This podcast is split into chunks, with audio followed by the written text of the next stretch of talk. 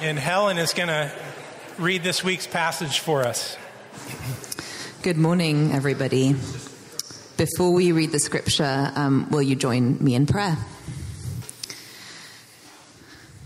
Living God, help us so to hear your holy word that we may truly understand, that understanding we may believe, and believing we may follow in all faithfulness and obedience, seeking your honor and glory in all that we do through Christ our Lord. Amen. The reading today comes from Colossians chapter 2, verses 6 through 15. Therefore, as you received Christ Jesus the Lord, so walk in him, rooted and built up in him and established in the faith, just as you were taught, abounding in thanksgiving. See to it that no one takes you captive by philosophy and empty deceit, according to human tradition, according to the elemental spirits of the world, and not according to Christ. For in him the whole fullness of deity dwells bodily, and you have been filled in him, who is the head of all rule and authority.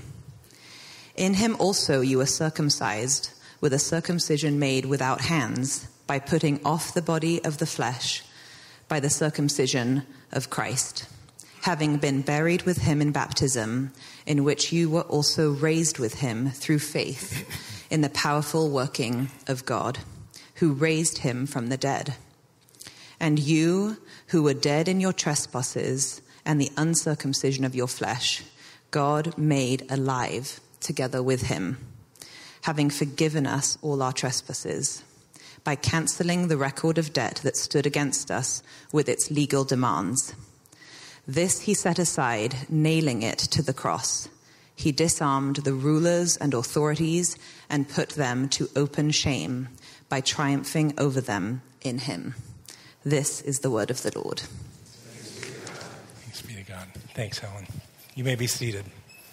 Keep your Bibles open, if you would. well, I have the tremendous privilege of unpacking and, and showing off this treasure of a package we're in, in today. Um, first of all, though, I'm curious, how many of you have watched Pawn Stars? You, anybody fans of that? I, well, Larry and I went through a season of our life where we watched, uh, like to watch this show. If you haven't seen it before, uh, these guys up on the screen uh, own this pawn shop in Las Vegas. Uh, where people will come with their something they have that they're trying to sell and make some money and, and so they'll bring in things like you know a pack of postcards that have all been signed by celebrities or some old coins or an antique vase. And, and the question will always be like, what do you want to do with it? We want to sell it. Okay, how much do you want to get for it? And they'll say, well, a few hundred dollars or a thousand bucks, something like that. And uh, usually, if it's something unique, which is the stories they kind of key in on. They're, they're interesting things that people bring in. And so the, the guys at the pawn shop will often say, Do you mind if I bring in an expert to help us determine the value of this thing, estimate the worth? And so they bring in this person. And sometimes the, the, the person trying to sell their stuff is disappointed because it turns out that the, you know, the signatures of the celebrities are, are just counterfeits. Or the, the, the coins are old, but they're not worth very much. Eh, or the, you know the, the vase is just a cheap knockoff after all. But other times the, the person who brings in their thing to sell doesn't realize how valuable the thing is that they actually have. So the, the, you know, the, the signatures are not only authentic but they're also very rare. Or the coins are, are not only old but they're you know in high demand among collectors or the vase is so valuable, you know, it can't even be called a vase. It's a vase. You know, it's been owned by royalty somewhere and it's just worth so much money. Well, in today's passage, it's as if Paul is one of these experts brought in to evaluate and show what the gospel of grace in Jesus Christ just how valuable it is, just what inestimable worth it is, uh, it contains. So I, I, feel a little bit like I'm coming to this passage, a little fear and trembling because it's so amazing, and I want to do justice to how how just stupendous is the gospel of Christ. But let's let's look at it together. Look at verses six and seven with me. And Paul says, uh, therefore, as you received Christ Jesus, the Lord, so walk in him. And some commentators said these are like the theme verses of Colossians. They neatly summarize the whole content of the letter. In other words, uh, you know, what you confess with your mouth, let your conduct match that. What, what comes out of our lips, uh, let that be matched by what comes from our lives. Um, now, mostly when he's talking here about receiving Christ, he's not envisioning them like walking down the aisle, you know, for an altar call. He's saying they received the message that was transmitted to them, this message, and they accepted it. And, and when you hear the gospel of Christ, you can either accept it, receive it, or you can reject it, but you can't be neutral about it. And he's saying, You received it, and now you're growing in it. Look at the, the words he uses to describe them. They've, they've been rooted in Christ, their roots are going down into him. They're being built up in him. So, this foundation that was laid of Jesus, now God's building them in Christ. They're established or, or strengthened in the faith as they were, they were taught this gospel. And now Paul's praying that they would be you know, rooted and firmed up in that truth. And then he says also that he, he says, abounding in thanksgiving. The first three of those, rooted, built up, established, are all things that God does in us. The, but the last one is, is in an active voice. It's, it's something that we are to be abounding in gratitude. That's the proper response to the grace of God. Uh, one of the, the most profound scholars of, of the 20th century, a Swiss theologian named Karl Barth, drew the connection well between God's grace and the proper response of our gratitude. He pointed to the, uh, the, the, Greek words for these are actually very connected. Grace is charis, and thanksgiving is Eucharistia. And so Barth put it like this He said, Charis, grace, always demands the answer of Eucharistia, thanksgiving. Grace and gratitude belong together like heaven and earth. Grace evokes gratitude like the voice of an echo. Gratitude follows grace like thunder, lightning. So, you've, most of us, I'm sure, have been in a canyon before and said, Echo, echo, echo, right? That, that, that voice of the echo just resounds after that initial voice. Or we've looked up in the sky and seen that flash of lightning, and we know whether it's going to be one second later or four seconds later, inevitably there's going to be that boom of the thunder. His point is that when we hear, when we receive this message of this incredible grace that we've been given in Christ, there, will be an inevitable boom of thanksgiving that will come out of this. And I'm hoping that I can uh, move as quickly as I can through this passage and, and leave us room at the end for some of you to finish my sermon to respond with gratitude for all that God has done for us in Christ. Now, when we get to verse 8, look at verse 8 again here. Paul gives a word of warning. He says, See to it that no one takes you captive by philosophy and empty deceit, according to human tradition according to the elemental spirits of this world and not according to Christ. So, again, like one of these expert uh, evaluators brought into the pawn shop, sometimes they want to show what is the, the fake thing and how this thing they have either is fake too or does not uh, measure up to the fake. And Paul is setting this counterfeit gospel before them so that they can see uh, the problems with it. Now, Paul's concern here is not with philosophy in general. If you're a college student taking philosophy, majoring in philosophy, that's great. It's the love of wisdom, right? We, that's a good thing.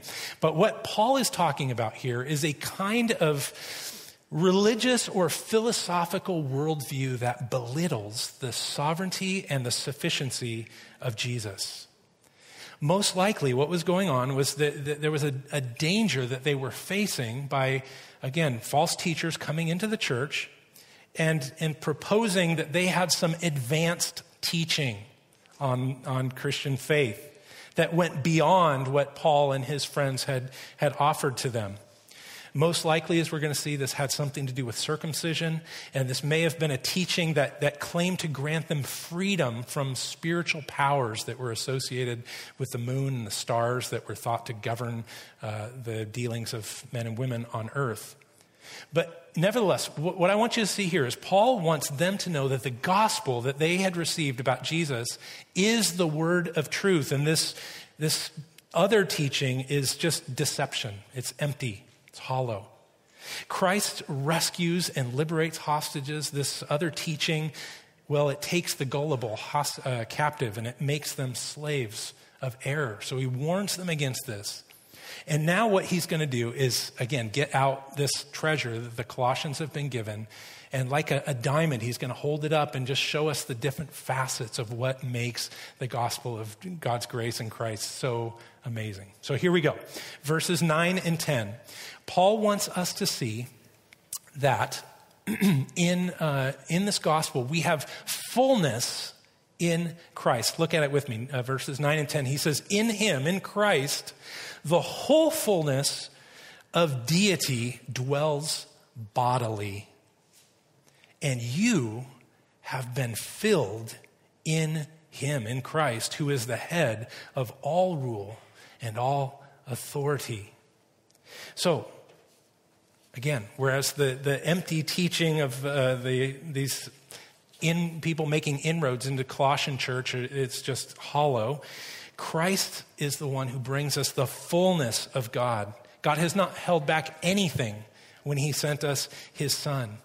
As we saw a couple weeks ago in chapter 1, this here we have a clear and powerful statement of Jesus' divinity. But get this, not just his divinity, for in, in the Greco Roman way of thinking, there were all levels and kinds of divine beings. Paul wants them to see that, that Jesus is not just one of those divine beings. In him, the whole fullness of the one God dwells bodily. Wow. Not only that, but in him we have been filled as well. So we have all that we need in Christ. We don't need to look anywhere else. Now, I don't know if they still sell this kind of uh, cereal anymore, but remember the, the, that cereal called Total? And uh, remember, some of you older people remember Total. They, it, you know, it's like 100% of all these vitamins and minerals that you need. One bowl for the day. You don't have to take all these extra supplements to get the iron that you need or the vitamin C or D or B57 or whatever they have. But one bowl gives you 100% of all this stuff. Paul wants us to see that Christ is the total package. He gives us 100% of all that we need spiritually to make us right with God. He brings us all of God to us. He brings us full salvation. There's no need to supplement Christ with anything else. This is why Christians reject things like astrology. We don't need to look to you know, tarot cards or reading of this or that to help us understand the world that we live in. We have the wisdom of God in His Son. This is why we reject that there are different levels of Christians, as if there were a thing called spirit filled Christians who do this and that, and not spirit filled Christians. No, no, no, no. When you come to Christ, you've been filled with His Spirit. And we believe that, that God has given us all that we need to, to live and to grow in Him. Now, this is not to say that there is not growth that can still happen. Again, remember, our, our roots are going down into Christ and they need to continue to grow. And this building that's being built upon the foundation of Christ needs to continue to grow up. But the point here Paul is making is that, again, Jesus is the fullness of God, and everything we need is found in fellowship with Him. And that's where he goes next that, that we have fullness in Christ and we have fellowship with Christ. Now, I want to give you a little warning here. This is where things get a little technical. Are you ready to do some mental heavy lifting with me? Anybody ready to geek out on a little Bible translation stuff with me? Okay, I like this stuff. Paul here is going to talk about circumcision. He says circumcised three times. Uh, circumcision, if you remember, was the, uh, the mark of the old covenant with God made with the Jews, where a little piece of a man's skin was taken off to symbolize that the, the whole man, the whole person, uh, was, was in now a covenant relationship with God. That, that this man and his family were part of God's covenant family. They were insiders, they were brought near to God. And it's probable that some of these false teachers had come into the church and said, Yeah, what you've been taught is, is great and all, but if you really want the full teaching, you're going to need to be circumcised. And you're going to need to do this, that, and the other. And so Paul tells them, look at verse 11. He says, In him you were also circumcised. In fact, let me put this up on the screen. This is uh, the ESV. And uh, if you're reading a New International or New Living or something else, just look at this for a moment. When, uh, when Bible translators are deciding how to translate, they have to make some tough decisions. Right, Sandy? Yeah. And, uh, you know, they have to decide whether to translate things more literally or maybe to make it more accessible to what the meaning was for the modern day. The ESV, uh, the English Standard Version, is, is uh, chosen a more literal translation. So Paul says, In him you were also circumcised with a circumcision made without hands by putting off the body of flesh by the circumcision of Christ. Now, a lot of different questions come up here, but get the main point. They don't need these Gentile Christians who have not come from a Jewish background. Paul wants them to know that they don't need to be ba- uh, circumcised physically, these men, uh, because they have already, quote unquote, been circumcised with a circumcision made without hands. What's he talking about? Well, he tells us in Romans 2 that uh, he says, No one is a Jew who is merely one outwardly, nor is circumcision for us nearly outward and physical. But a Jew is one inwardly, and circumcision, get this, he kind of redefines this here, is a matter of the heart by the Spirit, not by the letter. So he's talking about something inward here when he tells us that we were circumcised. Then he says, by a putting off of the body of flesh by the circumcision of Christ. So here's, here's the heaviest part of our lifting. What does he mean by the body of flesh on one hand, and what does he mean by the circumcision of Christ? Now, if you have a new international version in your lap or the uh, New Living Translation, you'll see that those translators made some interpretive decisions for us. So the NIV says, your whole self, ruled by the flesh, was put off when you were circumcised by Christ. Uh, similarly, the New Living Translation Christ performed a spiritual circumcision. So the circumcision of Christ, here, they're saying, is the circumcision done by Christ. And the body of flesh, they're interpreting as the whole self ruled by the flesh or your sinful nature. And that's one way to understand this passage. But I think a better way to understand this passage is to understand the, the, uh, the circumcision of Christ, like David Garland here puts it. He says the circumcision of Christ is a graphic metaphor. It refers to the circumcision that Christ underwent when his physical body, his physical body, was violently stripped away in his death. So in this tra- interpretation, it's not the sin, the body of flesh is not our sinful nature, but it's Christ's physical body.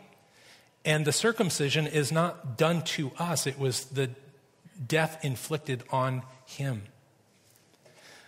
The statement then that we're looking at parallels what Paul said in the last chapter of Colossians, where he said, In you, Christ has now reconciled in his body of flesh, that's the same phrase referring to his body, physical body, by his death, in order to present you holy and blameless and above reproach before him. Okay, you made it through all the trans, you know, shake it out there. uh, question Why does all this matter? Why get into all this? I think Paul wants us to see uh, he wants these people to see, and he wants us to know that their faith in the Lord Jesus, that was symbolized in their baptism, something that's already been, uh, they've gone through, is the only thing that they need to enter into the fullness of life with God, a life with no barriers between us and God anymore. Have you ever had a relationship in your life where you found you you felt like you had to constantly measure up? You had to earn their love or approval or affection. Paul wants us to know, and the Colossians back then to know, that's, that's all been done away with. By virtue of, of Christ's death and resurrection and our union with him that was that we see here in baptism. We were buried with him in baptism, and you were raised with him through the faith in the powerful working of God. That we have perfect fellowship with Christ, and therefore we don't need to fear anything in, in light of God's judgment anymore. Can I hear an amen to that? Amen. Okay. Well, what this means is that there's no difference between the Christian who lives in Gaza and, and the Palestinian there and the, the Jewish Christian who lives in Jerusalem. Both of them can say, I'm a child of God. Yes, I am. I am part of the inside group. I've been brought near to God. And that is good news indeed. There are no stepchildren in the family of God. All right. The last thing is probably the best part of all, though. He says, We have fullness in Christ. We have fellowship with Christ, and we have freedom through Christ. We look at it with me, verse 13. Paul says, And you who were dead in your trespasses and your sins and the uncircumcision of your flesh. Again, he's saying you Gentile Christians weren't circumcised in your flesh, and at the same time, you were dead in your sins. And that's where all of us are before we come to Christ. We are dead in our sins. Just think about that for a moment. What does a dead person do in their relationship with God? Nothing. They are completely unresponsive. They're blind to the glory of God. They don't respond in obedience and praise. And that's where we are before we come to God in Christ. But he says, You who were dead, God did three things for us. The first one, God made us alive together with Christ. That's why we talk about Christians as people who are born again. Friends, there's no other kind of Christian. We were dead and we were made alive in Christ. So if you're a Christian, you are a born again one. We all need spiritual life that only God can give. And, and Paul says, This is the gospel. You received the gospel of grace, and it brought new life in you. More than that, look at, let's keep going. God forgave us all our trespasses and our sins. The vivid picture that he draws next is just astounding. Look at it again. Having forgiven us all our trespasses by canceling the record of debt that stood against us with its legal demands, this he set aside or he wiped away, nailing it to the cross. Wow. What he's talking about here is that, that this, this word for record of debt in the Greek is kind of like an IOU statement of what we owe God by virtue of our sin against him. Now, some of you have debt in this room. I have debt in my life. Uh, we have a mortgage, so we owe the bank. And some of you have big student loans that you're sitting under, and it's like this IOU that you can't feel like you can't get out of or massive credit card debt. This is weighing you down. How am I ever going to pay this off? Friends, all of us in this room, even if you are financially free in this room right now, we come to God with a mountain of debt that we could never pay off. But Paul here says that that record of debt, that IOU for what you owe God, this, he took and he nailed it to the cross of Christ. He wiped it away he said, This is canceled. You don't owe a thing anymore. And what he's probably doing is he's envisioning that sign that was tacked to the, the cross of Christ at the very top. You remember what it said? King of the Jews. Why did they tack King of the Jews there? The Romans didn't believe he was the king of the Jews. They thought he was a poser. What it was they were saying was this is why we're crucifying this guy because he was a rebel. He was claiming what only Caesar should have been able to claim that he was the Lord, that he was the true king. And people who do that kind of thing get nailed to a cross. Now, what, what is our debt? Are the, the charges against us? Get this, this is so awesome.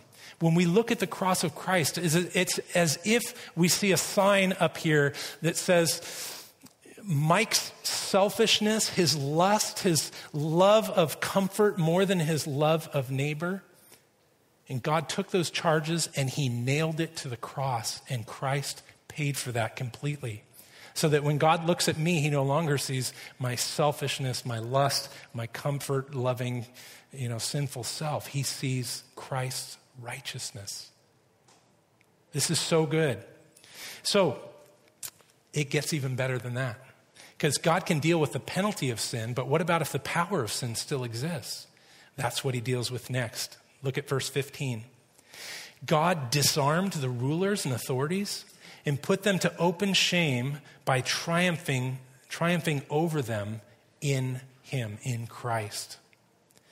Now, the word to disarm those rulers and authorities that, that were enemies of Christ and enemies of ours, that word disarmed literally means stripped naked. They were stripped and they were put to open shame. They were made a public spectacle of. Now, think about this for a moment. Christ himself was stripped, he was beaten, he was made a public spectacle of.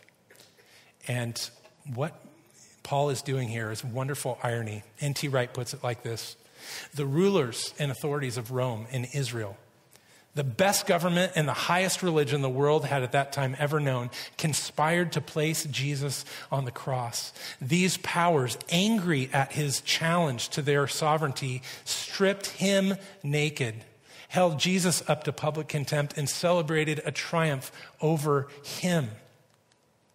But Paul declares that on the cross, God was stripping them naked was holding them up to public contempt and leading them in his own triumphal procession in Christ, the crucified Messiah. The, the picture here is of, you know, in the days before uh, pub, like cable news, how would you hear about a, a major military victory?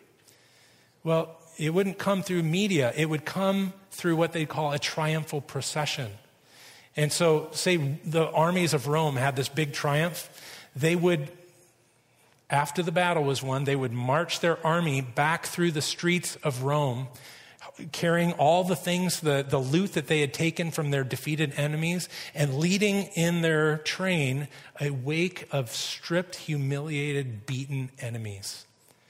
And Paul is saying in the gospel of Christ, that's exactly what God is doing. He's not only paid the debt of our sin, but he's so utterly defeated our spiritual enemies that we don't need to worry about that anymore. We have freedom through Christ. All this God did to assure you and I that no power of hell, no scheme of man can ever pluck us from their hand. The, oppressors have been completely conquered. Well, I want to ask you have you come today with a burden of any kind? I know there are people in this room who are carrying a burden of grief, a burden of addiction, or just you come discouraged and you've been looking for a word of hope. I hope you've seen in this treasure of the gospel that this, this freedom and fullness and fellowship we have in Christ is this great treasure.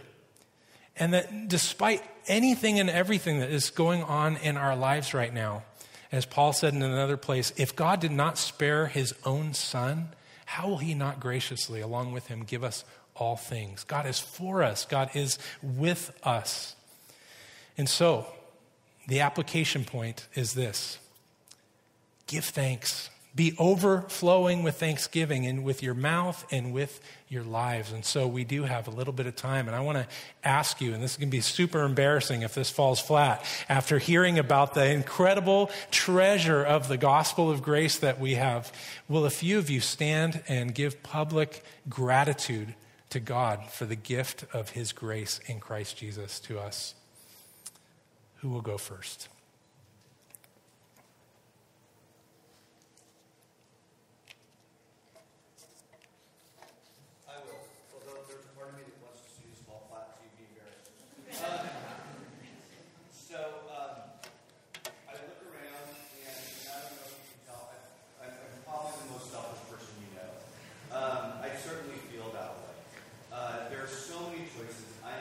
throughout my day that are all about me. And some of them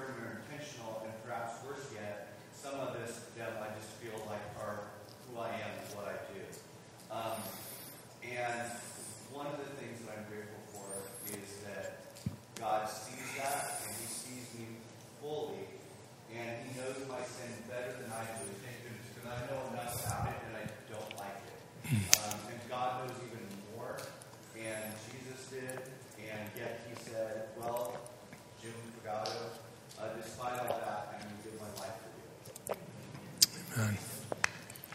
Good. Who else? Um, I'd just like to say, Jim, you're, you're not the most selfish person in the world. Um, Jim was friendly to me in Trader Joe's yesterday. He, he found a pack of English muffins, and he came up to me and said, "Hey, will you autograph these?" and I said no.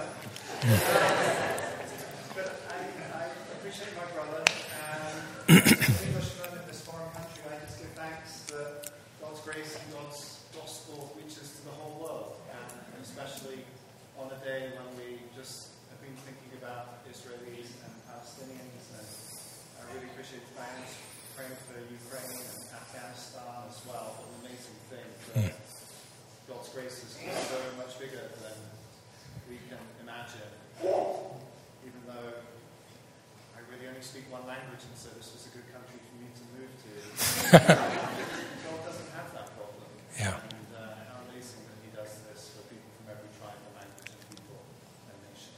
Amen. Yeah. Who else? Um, I am grateful not only for God's grace that you talk about, Mike, but I, as I listen to what you say, I think that, you know, when you think about that God gave us grace to allow us to have a relationship with Him, He saves us from our sins, cancel the debt that we have. But how much more grace has He given us by giving us His Word? And we serve an infinite God who has an infinite amount of things that He can teach us.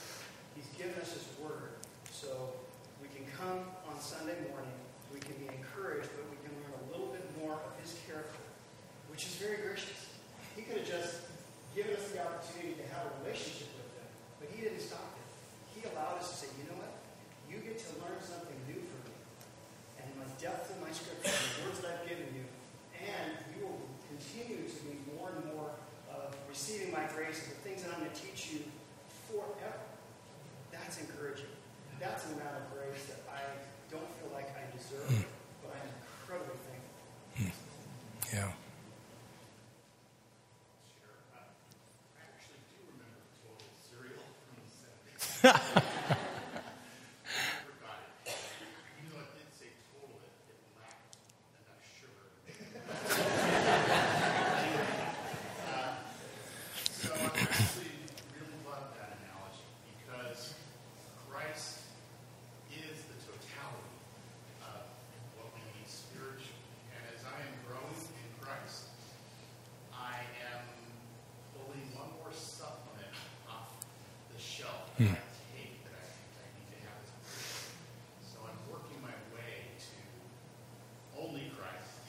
And thanks for this body that helps me grow uh, to begin to, to focus solely on Christ. Amen. One more. Yeah. Or two more. Sorry, I missed that. Grateful that Jesus is in our. It's in our stories. Yes. Yeah.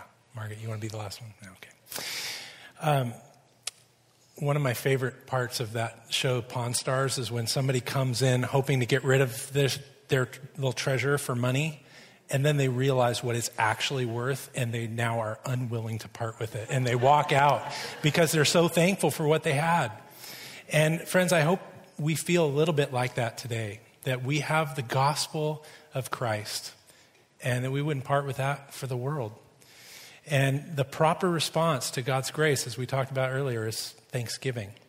And that's why this table is often called the Eucharist. It's the table of thanksgiving. And so we come and we, we take bread and, and we take wine and we remember the, the cross of Christ, that his body was broken for us, his blood was shed so that the debt's done with.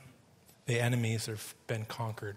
If you know him, this table is for you. I want to invite you to come and, and confess your sins again and be reminded. Say with a smile, like it's paid. If you don't know him, this could be the day where you, you come for the first time. It's a very simple thing. You say, Lord, I need you. I was dead. I am dead in my sins, and I need your life in me. And I give myself to you, all of myself that I know, just as you gave yourself fully to me. This table can be for you today. There's going to be prayer teams that are available. They're going to be just outside these doors, actually, so they can hear you better. If you want to pray, you can go over here uh, or in the back. But let's be thankful. And let's let this meal feed us so that we can not only give words of thanksgiving, but live lives of thanksgiving. Come to the table.